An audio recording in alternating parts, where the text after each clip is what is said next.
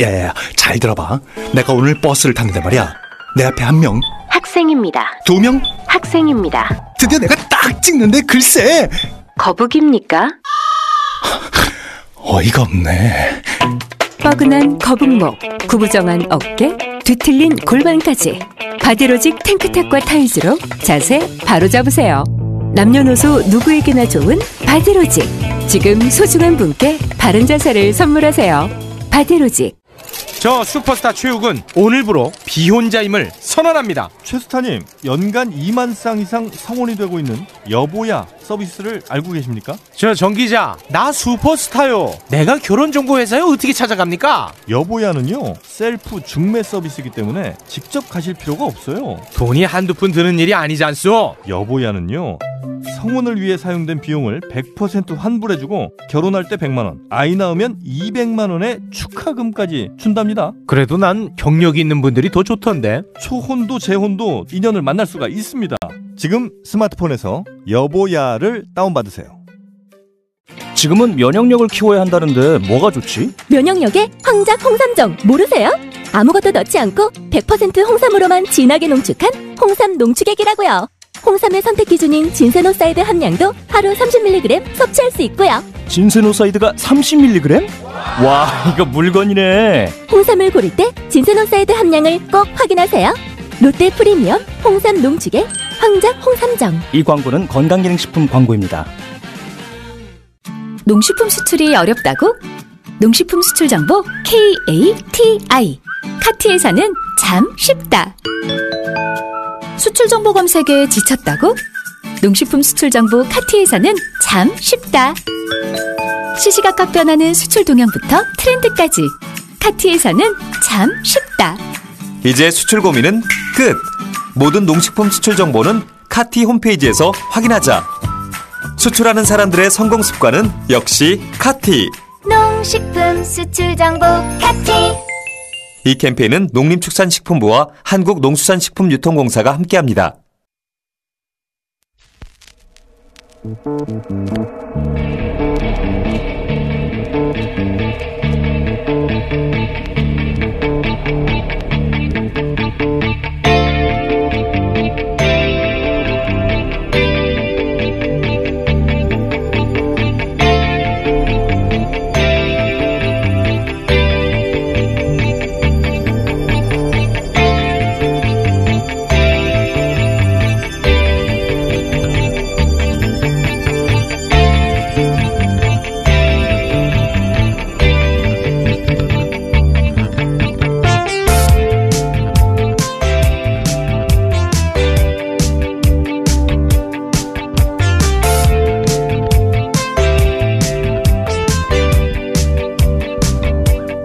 안녕하세요. 김호준입니다.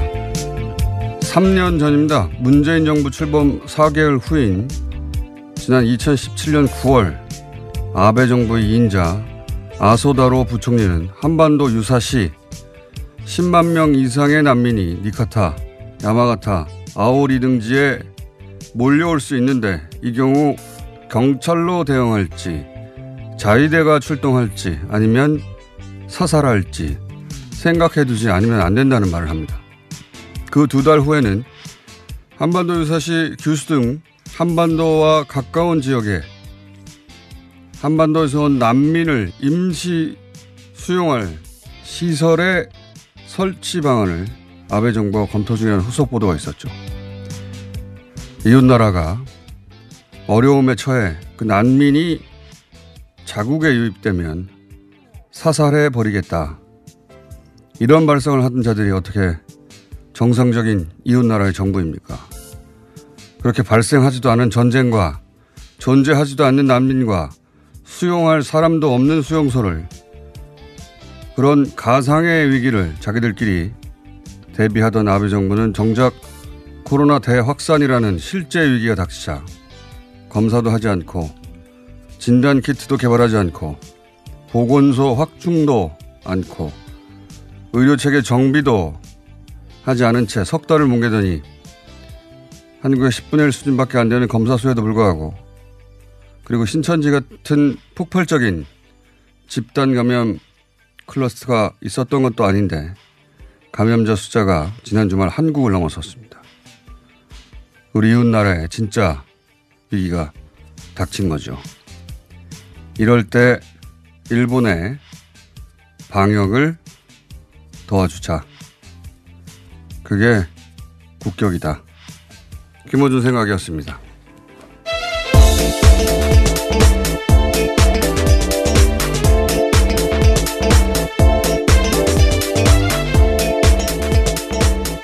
TBS의 유민입니다. 지난주에 아마 우리가 월요일 날 방송할 때는 일본의 숫자가 한국을 넘어갈 거라고 했는데 실제 넘어갔어요. 네. 예, 넘어갔고 이 숫자를 보다가 그 생각이 났어요. 제가 3년 전에 우리나라에 한반도에 위기가 닥쳐서 배를 타고 어, 이 한반도 유사시라는 건 한반도에 전쟁이 났다는 걸 의미하는 거죠. 배를 타고 일본으로 넘어올 난민들이 있을 것이다. 어, 그들을 자위대를 출동시킨다는 건 쫓아낸다는 거예요. 한마디로 말해서. 경찰을 출동시킨다는 것은 가둔다는 얘기입니다. 그리고 세 번째 옵션이 사살해 버릴지. 이게 그 나라 부총리가 한 말이에요. 실제로. 이, 이런 집단입니다. 아베 구부 정부라는 게. 거꾸로 우리가 그런 발상을 해봤어요. 해봤다고 쳐봐요. 우리나라에서 어떤 일이 벌어졌을까. 일본과의 과거는 과거고. 누구도 우리 국민들이 용납하지 않았을 거예요. 예. 그렇게 이제 일종의 즐긴 겁니다. 당시 트럼프 대통령과 김정은 위원장 사이에 서로 말폭탄을 주고받았잖아요. 어, 그런 말폭탄을 주고받기 시작할 그 즈음인데 굉장히 즐긴 겁니다. 어, 실제 위기를 그러면 어, 자신들을 관리할 능력이 있었냐. 그런 능력이 없었던 거예요. 그 정부는. 그 실제 위기가 닥치니까 아무것도 해결 못하고 난리가 난 거 아닙니까? 전 이럴 때, 어, 그 말한 사람들은 아베 정부의 소위 그 극우 정부의 멘탈리티고 자국민들은 죄가 없잖아요. 도와줘야 된다고 생각하는데 예, 받아들이지 않을 것 같아요. 더 나쁜 거죠. 그 그리고 또 일본 얘기를 한 것은 최근에 이제 보수 진영이 선거 이후에도 어, 패배 분석을 하는 뭐 토론회 같은 데 나와서 코로나 때문에 졌다. 코로나는 그런데 정부가 잘한 게 아니다. 의료진이 잘한 것이고 국민이 잘한 것이다. 이런 논리로 이제 운이 좋아 이겼다고 계속 얘기합니다. 이렇게 얘기하는 거는 반만 맞는 겁니다. 전쟁을 이기려면 군대도 잘해야 되고 국민도 잘해야 되는 거죠. 근데 전쟁을 군대만 잘해서 이겼다. 이게 말이 됩니까? 예, 군대도 정부의 일부인 것이고, 어, 국민도 정부와 함께 싸우는 거예요. 예. 그게 국가 총력전이고, 코로나 대응은. 거기에 이제 정부의 컨트롤 타워 능력도 있는 것이고, 의료진의 희생도 있는 것이고, 국민의 참여도 있는 것이고, 어, 사회적 시스템도 있는 것이고, 그걸 하나로 묶어내는 게 정부 역할인 거예요. 어떻게 의료진만 똑 떼서 의료진이 잘 사는 거지 정부는 잘한 게 하나도 없다. 이렇게 생각하니까 선거에 지는 겁니다. 어, 메르스 때는 뭐 의료진이 어, 희생을 안 하고 국민이 메르스를 퍼, 퍼뜨려가지고 망친 겁니까? 그걸 다 묶어서 극대화하는 게 정부의 능력인데 이렇게 말하면은 일본의 의료 수준이 떨어지고 국민이 망란이고 기술 수준이 낮고 그래서 지금 일본이 이렇게 된 게 아니잖아요. 그런 개별적인 요소는 있는데 총체적인 역량을 아베 정부가 묶어내지 못한 거예요. 아베 정부의 역량이 바로 문제인 겁니다. 예. 정반대로 우리 정부는 그걸 해낸 거예요. 이걸 그냥 있는 그대로 인정하면 되는데 인정을 못하니까 이런 분석으로 어떻게 다음 선거를 준비할지. 자, 엮어서 생각이 나서 얘기를 한 거고요. 그리고 이럴 때 일본 정부 하고 무관하게 예, 저는 일본의 방역 물자나 시스템이나 정보나 어, 우리가 도와줄 수 있다고 제안을 해야 된다고 생각하는데 그걸 또 자존심 때문에 못 받으면 진짜 나쁜 정부죠. 예. 자, 어, 세계 상황을 또 짚어보면 제가 계속 영국 숫자가 이상하다. 영국이 계속 5천 명대, 6천 명대를 유지해요. 예. 추가 확진자가 예, 이게 전 세계에서 가장 높은 수준으로 그래프 올라가는 거고요. 프랑스가 같이 올라간다 그랬는데 이- 주말 사이에 천 명이잖아요. 네. 어, 이거는 프랑스는 주말에 일을 안 해서 그래요. 예. 응급센터에는 숫자가 적은 것이지 제가 보기에는 주요 서구 국가 중에 제일 심각한 게 프랑스라고 보는 게 미국은 그나마 엄청난 숫자를 검사하고 있지 않습니까? 미국은 물량의 나라라 결국 그걸 극복할 거라고 봅니다. 어, 미국 100만 간다는 얘기 말씀드렸는데 열흘 정도 있으면 100만 갈 것 같아요. 예, 이 속도로면. 현재 76만 명이 예. 넘습니다. 근데 프랑스는 뭐가 문제냐면 주요 어, 서방 선진국 중에 치명률이 가장 높아요. 치명률이 어, 스페인이나 이탈리아보다 더 높습니다. 그런데 프랑스의 검사 숫자는 이들 국가들 중에 가장 낮아요. 예를 들어서 확진자 숫자가 거의 비슷한 독일하고 비교해 보면 독일은 지금까지 170만 명을 했거든요. 프랑스는 아직도 40만 명이에요. 4분의 1 정도. 예, 4분의 1밖에 안 되는데 프랑스가 몇백 명이 더 많아요. 그렇다는 얘기는 검사 수가 매우 적은데도 불구하고 확진자가 많다는 것이고, 어, 그 말은 독일이나 다른 나라보다 더 퍼졌다는 얘기죠. 예. 어, 프랑스를 예의주시합니다. 러, 그리고 러시아도 계속 제가 이상하다고 이제 가장 급격한 그래프를 그리고 있고요. 어, 러시아 관련 뉴스를 한번 봐야 되겠어요. 왜 이렇게 폭발적으로 증가하고 있는지. 러시아에 대한 관심이 우리가 별로 없는 편이니까 미국을 제외하고는 가장 급격하게 늘고 있다 최근에. 어. 그리고 저는 사우디아라비아도 유심히 본 최근에 봅니다. 중동 국가가 사회적 거리가 가장 먼 나라 중에 하나거든요. 중동이 대부분. 근데 어, 사우디가 이제 내일이나 모레면 우리보다 숫자가 많아지겠어요. 사우디가 대략 한 자리 숫자일 때 이미 확진자가 국내 어, 메카 성지순례 가지 말라는 조치부터 시작해가지고 사실상의 도시 봉쇄를 재빠르게 한 곳입니다. 근데 숫자가 하루 천 명 단위로 늘어나고 있어요. 예. 어, 그러니까 이는 봉시, 봉쇄 조치나 도시 봉쇄 조치나 국경 봉쇄 조치가 그다지 효과적이지 않다는 거거든요. 왜 그런지는 잘 모르겠으나 선거 끝났으니 공부 좀 해보겠습니다. 최근에 어, 그 나라 가진 고유한 문화나 시스템이 여기에 영향을 미치는 것 같은데 제가 전문가는 아니지만 들여다보다 보니 그 독특한 곡선들이 터지는 시점이 있더라고요. 예. 자, 전 세계적으로 그렇고요. 국내 상황으로 돌아오자면 국내 우리나라는 드디어 한 자릿수로 떨어졌습니다. 네, 신규 확진자가 이야. 8명으로 됐습니다. 어, 두 달 만인데요. 처음 이제 환자가 발생한 지 두 달 만에 이제 한 자릿수가 됐고, 그런데 아직도 이제 병원이라든지 교회를 중심으로 낸 감염은 일어나고 있습니다. 자, 그 여덟 명이 그 중에 세 명은 국내고요. 네. 다섯 명은 해외 유입이고 해외 유입은 어, 우리가 전수조사하고 있으니까 예, 걱정할 일은 아닌 것 같고요. 근데 국내 유입은 두 사람은 병원에서 어, 확진된 거예요. 한 분은 대구 요양병원에서 옮겨온 확진자를 치료하다 그렇게 된 간호사이고 네. 한 분은 최근에 확진자가 한 70명 가까이 된 의정부 모 병원이 있습니다. 그 병원 어에 갔던 분이고 예.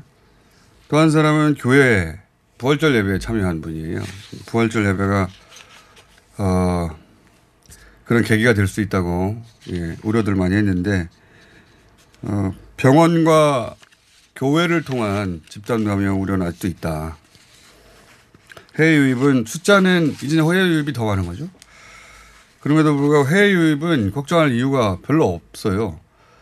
국내에 도착하는 순간부터 신상 추적이 파, 계속되고 예, 때문에. 신상 파악을 다 하고 전수 검사를 한 다음에 추적을 계속하니까 이분들은 뭐 감염 경로를 모르겠다는 이- 그럴 이유가 없잖아요. 예.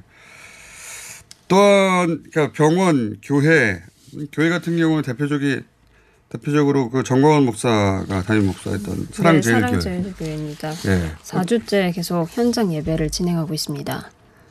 아직도 그러고 있어요. 네. 예, 두 차례 고발 당했는데도 불구하고 약 천여 명이 매주 모이고 있다. 예, 그렇고요. 또한 축은 그 아직도 신천지 확진자가 추가로 발생하고 있습니다. 네, 모두 맞습니다. 다 파악했나 싶었는데 그게 아니었어요. 예. 전수조사를 한다고 했는데도 아직까지도 계속 발생을 하고 있고 또 최근에 논산 그 육군 훈련소에서 발생한 건도 모두 이제 신천지 신도와 관련된 건인 것으로 나타났습니다. 논산 육군 훈련소에서 세 건의 확진자가 나왔는데 다 신천지 신도 네. 였는데 이분들은 전수조사에서 체크가 안 됐던 거죠. 맞습니다. 예. 그러니까 한 달 전쯤에 행정조사라는 걸 했지 않습니까? 검찰이 압수수색을 하지 않아서 결국은 행정조사를 했- 조사를 했는데 행정조사는 협조해 주는 것만 받아가는 거거든요. 당연히 숨기고 싶은 것은 숨겨 쓸 수도 있는 거죠. 예. 검찰이 그때 압수수색을 했어야 한다는 이야기는 뭐 여러 차례 했습니다만 이 코로나 방역 전국에서 모든 정부 부처가 자기 역할을 다 했지만 여기서 검찰은 빠졌어요. 법논리를 앞세워서 행정조사도 충분하다고 행정조사로 모든 게 밝혀졌다고 뭐 언론 플레이를 했는데 그건 사실이 아니고요.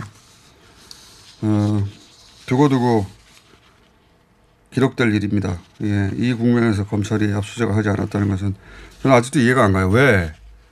명단 누구를 구- 구속시키라는 게 아닌데 예. 명단을 찾아서 예. 국민 안전을 위해 명단을 확보하라는 건데 그걸 수만 가지 이유를 들어서 결국은 안 했어요. 어쨌든 지금도 그래서 어, 산발적이지만 신천지 환자가 계속 나오고 있고 네. 행정조사로 충분하지 않았다는 게 계속해서 드러나고 있는 거죠. 자, 그래서 코로나 관련해서는 그렇습니다. 네. 그 병원과 교회 그리고 시천지 이세 클러스터는 여전히 어, 조심해야 되고 이제 숫자는 한 자리 수로 줄어서 이제 사회적 거리두기를 한 2주만 더 하자 뭐 이렇게 나오고 있죠. 네, 맞습니다. 사회적 거리 실천 기간을 다음 달 5일까지로 연장하기로 했습니다. 2주에 어떻게 될지도 몰라요. 예. 왜냐하면 싱가폴 같은 나라 초기 방역이 대단히 성공적이었다고 하는 나라가 최근에 몇천 명이 늘었어요. 갑자기 학교 개학을 하고 나서 싱가포르가 가장 방역에 성공적인 국가였다고 어, 여러 차례 칭송을 받았는데 그래서 몇십 명 단위였죠. 그 몇백 명 수준에서 끝났다 싶어서 학교를 개학했더니 어, 2주간에 3천 명인가요? 5천 명인가요? 그보다 더 많은 숫자인가요? 저 순위가 밑에 있어가지고 아직. 근데 폭발적으로 증가했어요. 예. 그러니까 다 끝났다 싶었을 때 31번처럼 겨우 한두 명으로도 몇 주 이내에 폭발적으로 증가할 수 있다. 이 이야기는 이재갑 교수와 저희가 3, 4부에서 다뤄보겠습니다. 그래서 긴장 언제까지 이래야 될지 모르겠으나 예. 오히려 지금 더 한 번 더 좋아야 되는 거 아닐까? 한 자리 숫자 되는데 예를 들어서 국내 확진자는 0명 이 되는 기간이 2주 연속 이어진다. 뭐 이 정도까지 가야 되지 않을까 싶어요. 정치 이야기는 저희가 여론조사 전문가들 모아서 따로 하기로 하겠습니다. 선거가 끝났는데도 제가 더 많은 말을 했네요. TBS의 류밀이었습니다.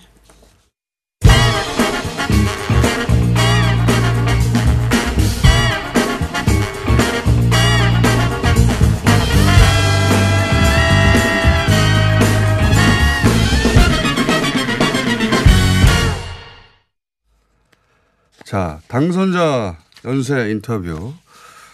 어, 오늘은 윤건영 당선인 전화 연결돼 있습니다. 짧게 여기 나눠보겠습니다. 안녕하십니까? 네, 안녕하십니까. 네. 축하드립니다. 우선. 네, 고맙습니다. 자, 그, 구로 을에서 당선되셨는데, 저희가 연결한 이유는, 어, 구로 의뢰서의 당선을 축하하기 위해서라기보다는 소위 이제 청와대 출신들 네. 이번에 어, 대거 당선이 됐죠. 몇 명입니까? 모르겠습니다. 대략 한 열, 한 일곱, 여덟 명 정도 되지 않을까. 구체적으로 숫자는 잘 보지 않았지만, 언론에서 그렇게 본 기억이 있습니다. 물론 뭐, 그, 18명이라고 지금 파악이 되고 있는데, 네네. 그 18명이 하루 같은 날 다 같이 관두고 다 같이 뭐, 공천을 신청한 건 아닙니다만, 예. 굉장히 이례적으로, 어, 청와대 출신들이 많이 이번 총선에 도전을 했습니다. 이게 어떤 의미입니까? 왜 그래야만 했었습니까? 우선 첫 번째로는 이번 총선이 갖는 의미가 대단히 중요했기 때문에 에, 청와대든 어디든 이 민주당이 갖고 있는 자원을 총동원한 측면이 있고요.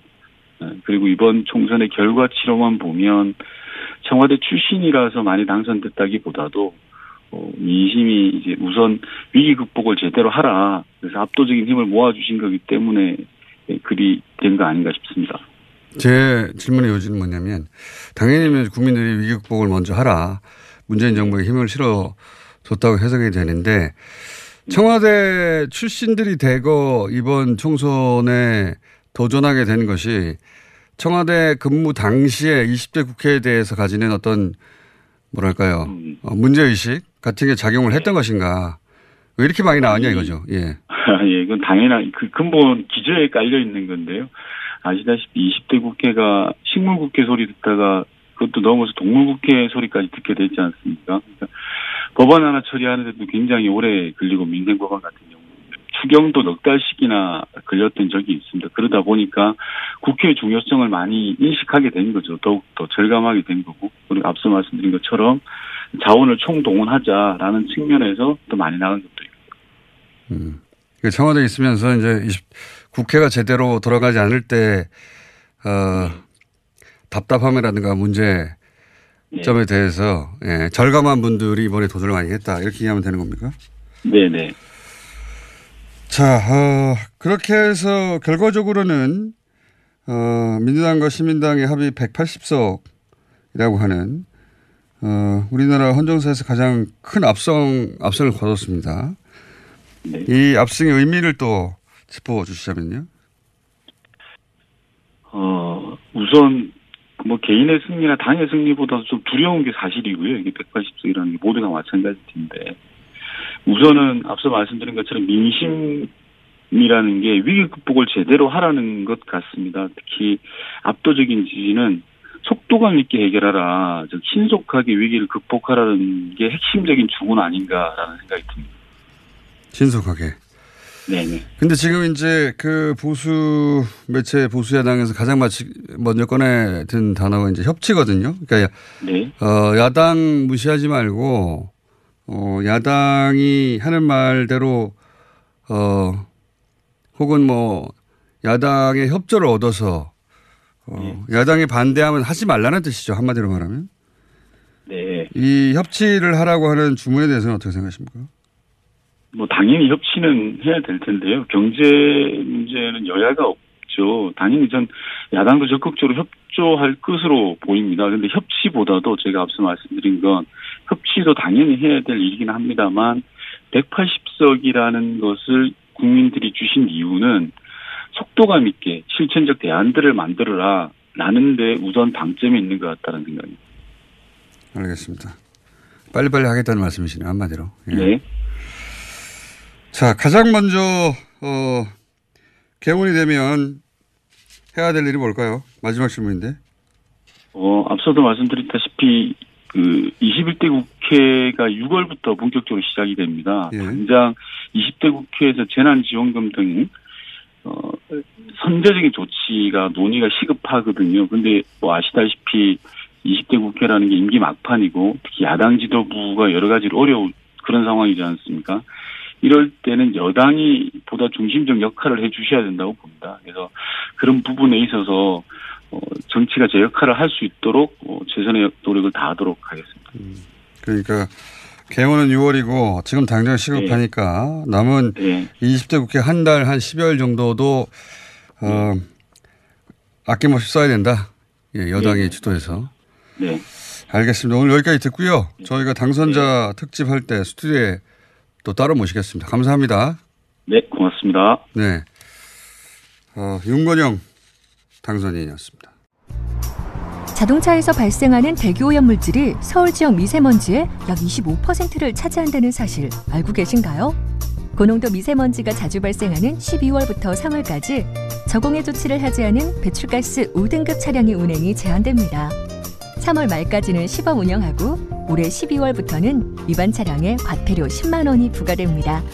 서울시는 노후 차량의 조기 폐차 보조금과 매연 저감 장치 부착을 지원하고 있으니 12월 이전까지 미리미리 대비하세요. 자세한 사항은 120 다산 콜센터로 문의하세요. 이 캠페인은 TBS와 서울특별시가 함께합니다. 매일매일 또는 평생이 다이어터이신 분들을 위한 희소식입니다. 입소문으로 압도적 품질을 인정받은 대장사랑에서 듀이어트 챌린지 4기를 모집하고 있습니다. 네, 듀이어트 챌린지는 외롭고 힘든 다이어트를 온라인에서 함께 나누며 경쟁하는 다이어트 챌린지입니다. 아, 참가 방법은요? 네, 잘 안 들립니다. 어떻게 참가하지요? 닥치고 듀이어트를 검색하세요. 듀이어트. 박지희 씨, 코업이 또 완판됐네. 재구매가 많아서 그런 것 같아요. 먹어보면 아침이 다르다고 하잖아요. 오빠들은 어때? 아홉 가지 멀티비타민의 페루산 마카가 콜라보돼서 그런지 아침 활력이 달라. 코업 진짜 좋아. 나는 먹은 날과 안 먹은 날 차이가 확 나더라고. 코업 안 먹으면 너무 불안해. 팟캐스트 유일 멀티비타민과 페루산 마카의 환상적인 콜라보. 검색창에 코어업 검색하세요.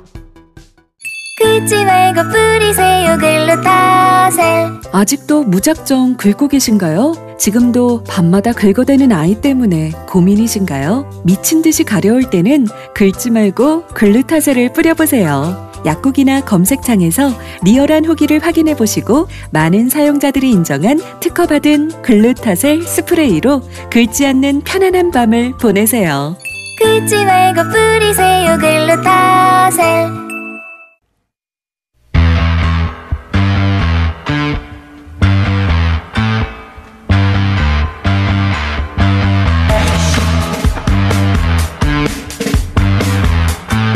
선거 기간 잠시 미뤄뒀던 큰 이야기들이 있습니다. 예. 그 중에 다시 시작해야 할 첫 번째 이야기로, 어, 한반도 문제가 있습니다. 한반도 현인 민주평통의 정세현 수석 부의장 아주 오랜만에 모셨습니다. 안녕하십니까? 예, 오랜만입니다. 그동안 어떻게 지내셨습니까? 아니, 그 뉴스 공장 보는 재배로. 그냥 아, 시청자 하셨군요. 예. 그, 안 나오시다 재미셨습니까? 예? 방송 재밌게 보셨습니까? 예. 예. 저희 개표 방송도 했는데 따로. 개표 방송 그렇지. 여론조사 회사들 물러놓고는 결국은 뭐 안 맞는 거니까 하는 식으로 끝. 자, 어, 선거 기간 동안 이제 이 한반도 이야기를 좀 밀어뒀었는데 그러고 보니까 이번 선거에 북한 관련 이슈가 단 한 번도 등장하지 않았던 첫 번째 선거인 것 같습니다. 그죠? 그렇죠. 네. 그 부의장님 기억으로도 그렇지 않은 선거는 처음 아닙니까? 그렇죠. 선거 때 네. 북한 얘기가 안 나온 것은 아마 처음에 이 코로나 19 상황이 워낙에 엄중하고 네. 그다음에 경제가 그 어, 타격을 많이 받고 있었기 때문에 그 이외의 얘기를 하면은 오히려 표 떨어지죠. 그러니까 음. 피차 그 얘기를 못 했던 거죠. 자, 그래서 북한 이슈는 선거 전에도 어, 코로나 이후로 들어갔고 선거 기간에도 안 나와가지고 한 두 달 가까이 거의 한 3개월 가까이 북한 이슈가 거의 이제 그런 그런 셈이요. 예, 밀려 있었고 그래서 한 3개월 동안 부의장님이 방송에 나올 일이 없어가지고 다른 방송에서도 뵌 적이 없습니다. 최근에. 자, 다시 모셨는데 이 총선 결과가 남북 혹은 남북미 관계에 어, 당연히 긍정적인 영향을 미치겠죠. 영향을 미친다고 봐야죠. 왜냐하면은 우선 이게 대통령에 대한 지지라고 저는 해석을 합니다. 예. 문 대통령에 대한 지지라고 해석을 해요.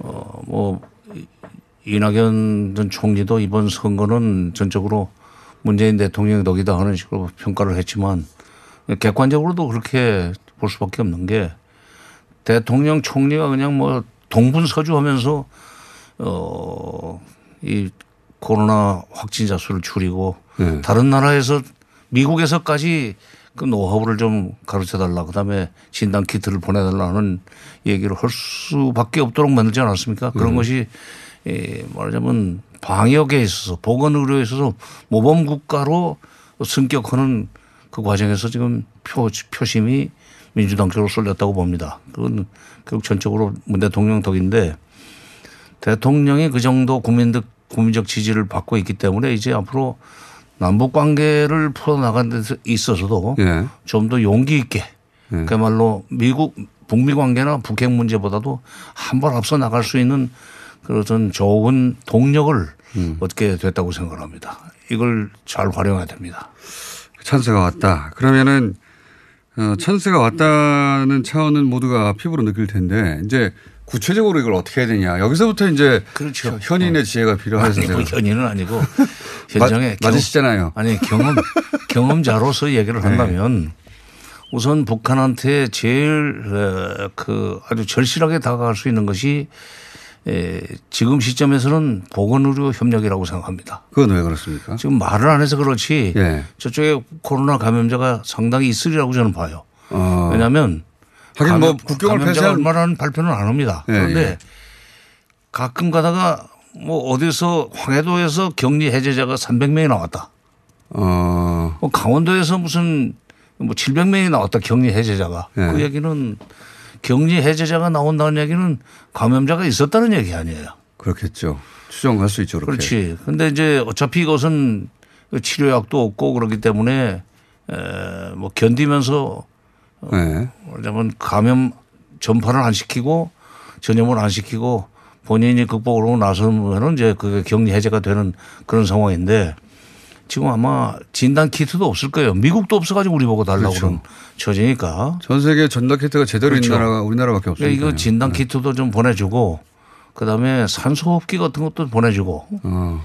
또 여러 가지 그, 어, 이 장비들도 좀 보낼 필요가 이런 있습니다. 거는 제재하고 상관없는 거 아닙니까? 아, 마침 네. 미국 재무부에서도 재무부의 이 그 대북 제재 관련해서 유엔의 대북 제재 위원회가 그 공식적으로는 대북 제재 위원회가 이걸 풀고 말고 하지만 실질적으로 그 결정권은 미국 재무부에 가지고 가지고 있어요. 예.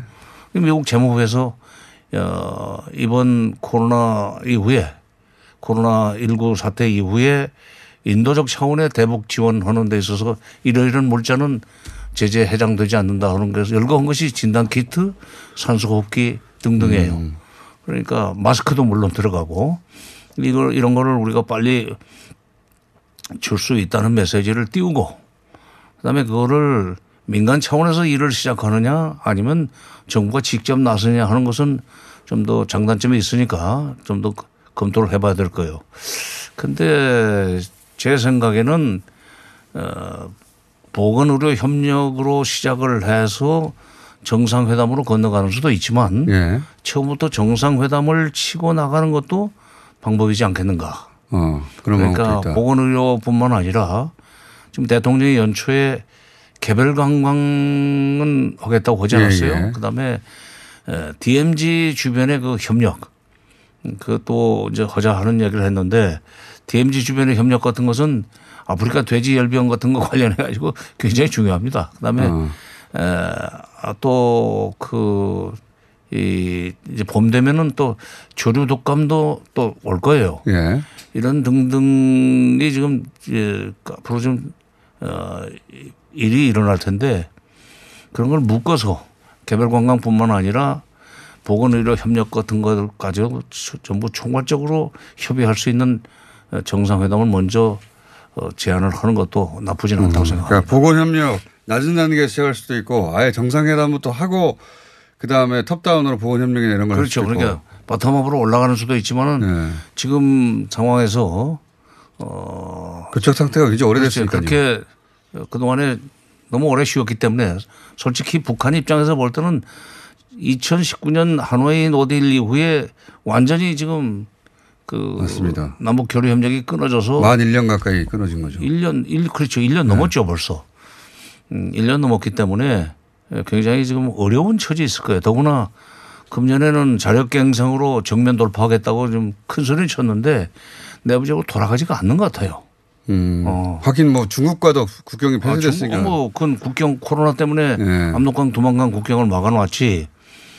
에, 그다음에 그 북한 북한의 그 이 언론 보도 동향을 보면 이 공무원들한테는 월급쟁이로 살지 말라고 독려를 하고 네. 복지 부동이 일어났다는 얘기입니다. 일어나고 있다는 얘기입니다. 그다음에 젊은 사람들한테는 응석바지로 끝낼 거냐 하는 식의 혼내는 걸 보면은 이게 안 돌아간다는 얘기입니다.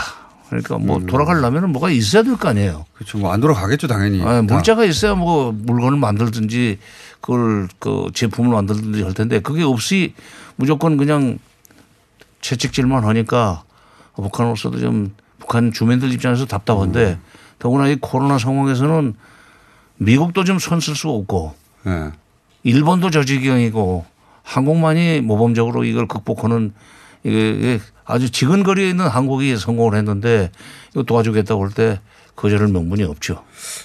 보건협력은 한다면 매우 조용하게 해야 되겠네요. 예. 아니 근데 그거는 뭐 조용하게 할 필요도 없는 것이 아니 우리가 모로코까지 도와주는 형- 상황에서 북한 입장에서 항상 북한은 자존심이 아니. 글쎄 그러니까 예. 정상회담을 하면서 거기서 여러 가지 그 그야말로 유무상통의 원리에 입각해서 서로 필요한 것을 어, 주, 저 도와주는 그런 그 틀을 짜자 하는 방식으로 접근을 해야 될것 같아요. 정상회담은 뭐 이제 거기 상- 이제 정상회담을 그 해서 개성공단에서 이제 마스크를 만들고 방호복을 만드는 아, 것도 그 얘기. 예. 논의할 수가 있죠.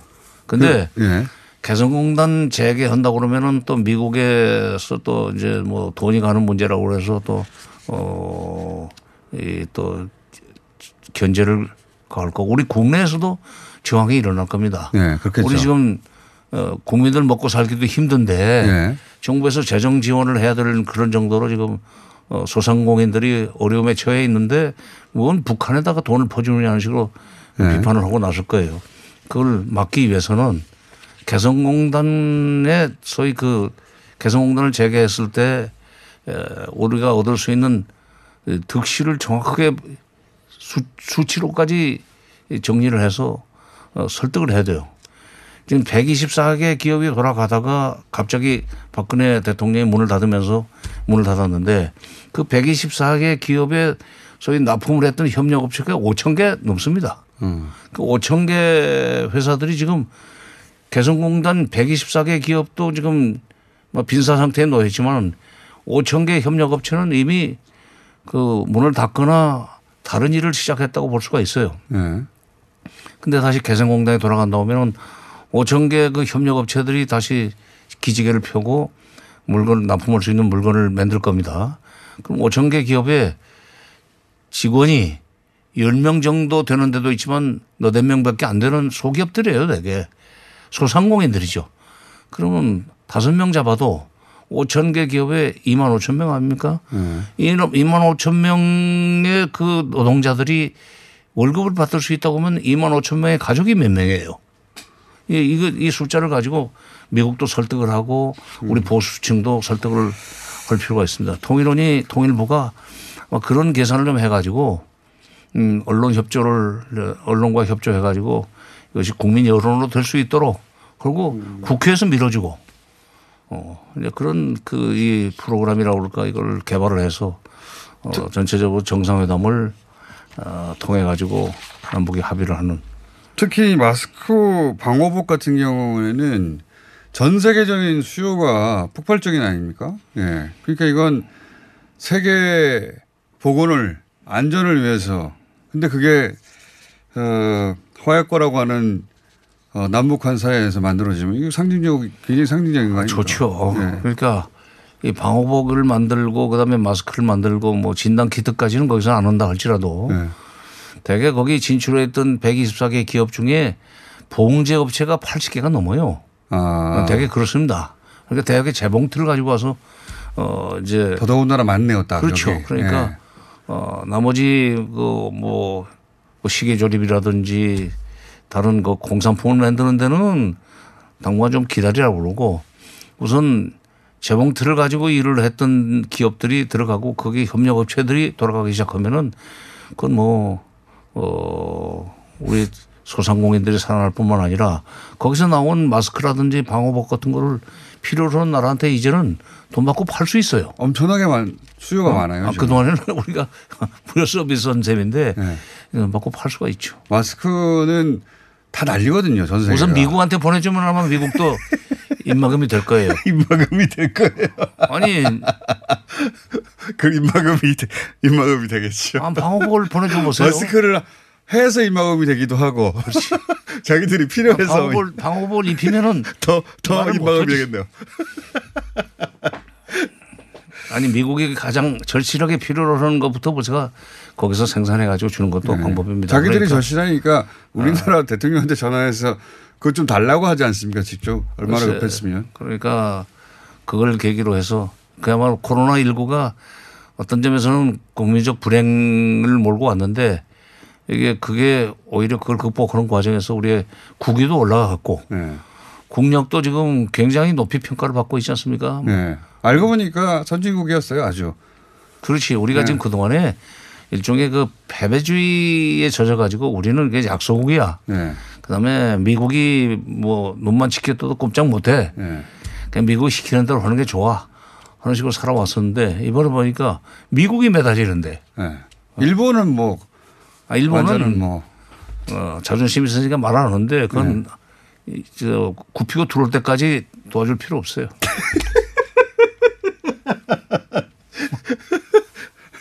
그러나 부의장님이 냉정하셔. 예. 아니, 아니 북한은 도와줘야 돼. 북한은 도와주고 일본은 굽힐 때까지 도와주지 말고. 예.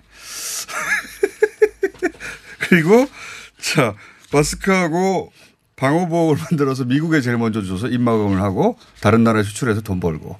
예. 그리고 아니 그게 그게 그게 돈 버는 거에서 그치는 것이 아니라 네. 우리 5천 개 협력업체가 살아나면은 중소기업들도 살아나고 중소기업들이 살아나고 네. 소상공인들이 예, 살 길이 열린다 이거죠. 알겠습니다. made in 개성공단이 굉장히 전 세계적으로 인기를 끌 수도 있겠습니다. 그렇죠. 개성이라는 이름이 아마 그 굉장히 유명해질 겁니다. 개성이라는 게 원래 열 개자 그저 성벽이라는 성자 아니에요. 네. 예. 개성이라는 이름이 참 어떤 점에서는 좋아요. 아, 개성. 예. 이게 한반도의 새로운 운명? 새로운 오픈 운명을. 열어나가는 네. 개척해 나가는 도시라는 뜻이지. 알겠습니다. 어, 부장님 이제 어, 선거도 끝났고 저희가 한 일주일에 한 번씩 모실게요 다시 어디 가실 때도 없으신 것 같으니까 코로나 때문에 해외도 못 가고 원래 이렇게 해외를 맨날 돌아다니시는 분인데 예, 국내에서 계속 해외 계실 나가서도 저 전화 연결해서 방송도 해줬건만. 네. 아니 근데 해외를 못 나가시니까 갈 데도 없고 자 사회적 거리 때문에 어, 거리두기 때문에 이제 강연도 못 하시잖아요. 예. 예, 못 해요, 요즘. 그러니까 하실 게 없으니까 여기 뉴스공장에 주기적으로 나오시는 걸로. 아니, 근데 이제 대면에서 강연하는 거 못지않게 이 효과가 있어요. 네, 이, 이 시청자가 뭐 지금 요즘 뭐 50만에서 80만까지 올라갔대요. 모르겠습니다. 그보다 더 많을 겁니다. 부장님 이제 가셔야 돼요. 오랜만에 나오셔가지고 예, 계속 얘기하고 싶으신 것 같은데 또 오시겠습니다. 지금까지 민주평통의 정세현 수석 부의장이었습니다. 감사합니다. 예.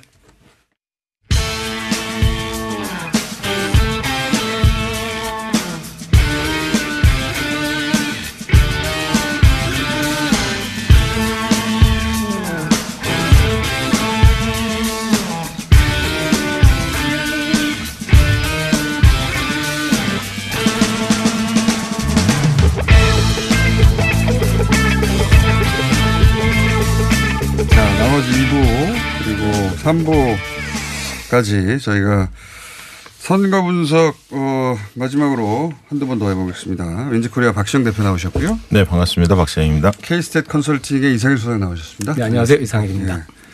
박시영 대표는 이번에 작두를 타가지고 예. 뭐 저- 약속, 약속한 건 지키겠죠? 예. 저 몸으로 작두를 타가지고. 자, 최근에 주가가 많이 올랐습니다. 몇 가지 큰 틀에서 이제 전망도 좀 해보고 원인도 분석해보고 그리고 선거 전에 했던 얘기들이 맞는가 어, 다시 되돌아보기도 하고 우선 가장 많이 나왔던 단어가 선거 막판에 샤이 보수가 있다 없다 있으면 얼마나 있다 이런 얘기였어요. 근데 미래통합당은 한 10% 정도는 있을 거라고 스스로 생각했던 것 같아요. 결과적으로 보니까. 그렇죠. 계속 막판까지 그런 주장들이 좀 있었고요. 예. 내심 기대하는 것도 계속 읽혔었는데. 그렇죠. 여의도 연구원이 내는 뭐 여론조사가 있다 하더라도 여기서 한, 한 10% 가까이 나올 거기 때문에 우리가 이길 거다. 이렇게 네, 계속 결국 이제 미래통합당은 어, 조사를 불신해서 조사 불신 선거 폭망 이렇게 그 이야기할 수 있을 것 같아요. 여론조사 계속 안 믿었죠, 사실.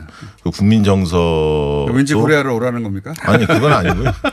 그 여론조사에 대해서 애써 눈 감은 거죠. 사실 뭐 10% 정도 사이 볼 수 있다. 그래서 끝까지 해볼 만하다. 계속 이런 얘기를 해- 하다 보니까 결국은 심판으로 계속 간 겁니다.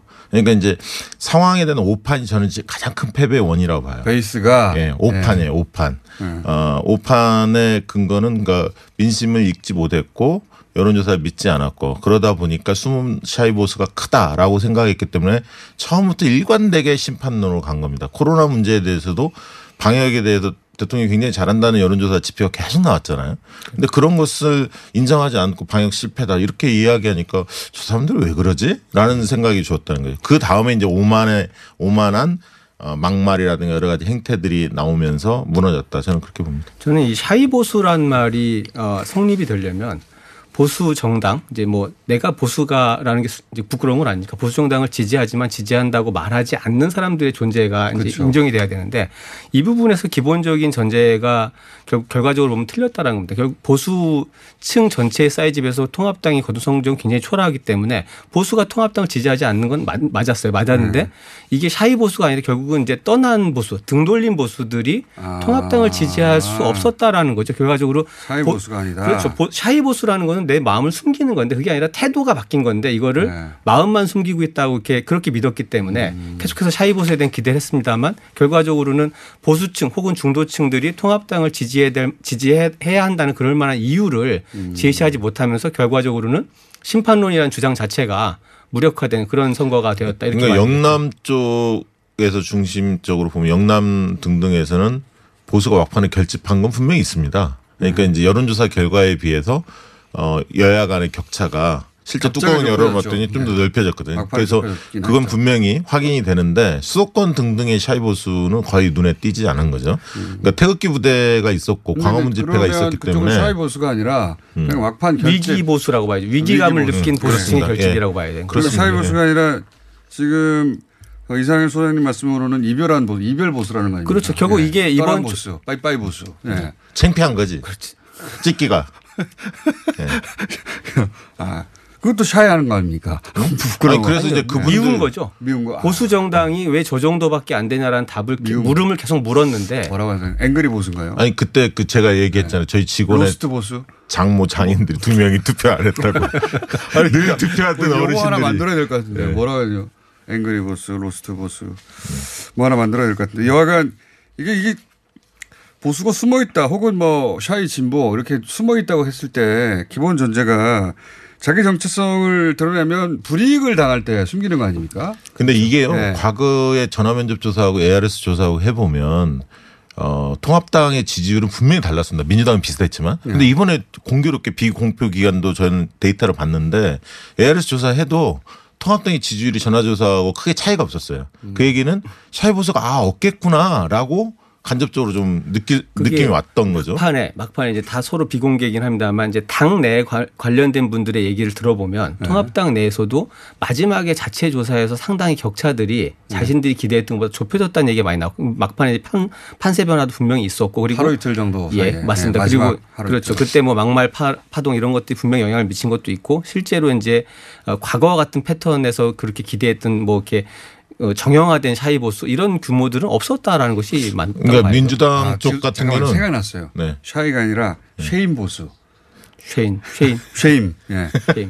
shame 보수. 아니 발음 상으로 이게 가장 적합하지 않을까. 부끄럽다 이거죠 지금. 예. 부끄러운 보수가 거고. 보수 정당이 부끄러운 거죠. 그러니까요. 보수, 예, 보수를 이제 자임한 정당이. 민주당 쪽은 비공표 조사 이야기를 들어보면 그 나중에 이제 판, 판세 조사 다 하거든요. 각 정당별로 크게 달라지지 않았다는 거예요. 그러니까 어, 막판의 조사에서도 민주당이 상당히 압도했다. 그리고 격차가 상당히 컸다. 수도권에서. 그래서 굉장히 희망적으로 그 내심 기대를 했다는 거거든요. 그러니까 그걸 보면 어, 뭐, 예를 들면 유시민 발언이라든가 여러 가지 논란들이 막판에 있었습니다만 영남권은 영향을 줬지만 수도권에 별로 영향을 주지는 못했다. 여기서 통합당이 또 한 번 그 어떤 이제 착시 내지는 쉐이킹 보수 어떻습니까? 쉐이킹 보수. 계속 그 생각만 하고 있네. 진행을 하세요, 진행을. 저는 하나 꽂히면 그거만 자꾸 S자로 시작하는 거 지금 찾다 보니까 아무래도. 아니 저는 걱정되는 게 착각을 할 수 있다라고 보여지는데 이제 네. 물론 의석수 격차로는 뭐 엄청난 괴멸적 참패라고 하는 성적표지만 네. 이제 득표 숫자, 득표율로 보면은 뭐 나름대로는 꽤 많은 득표를 한 적들이 많아요. 근데 이게 과연 그러면 어 정말로 그 얘기했던 샤이 보수나 아니면 숨은 보수가 나온 거냐 그게 아니라 사실은 그 민주당의 압승이 예견되는 선거 구도에서 어쨌든 전 국민이 다 민주당과 문재인 정부 지지하는 건 아니잖아요. 그러다 보면 어떤 위기감이라든지 그러니까 독주하는 거에서는 3부에서 경제 심리가 하겠습니다. 저는 그 사이에 계속 쉐이킹이냐 쉐임이냐 생각해 보도록 하겠습니다. 3부에서 두 분 다시 모십니다.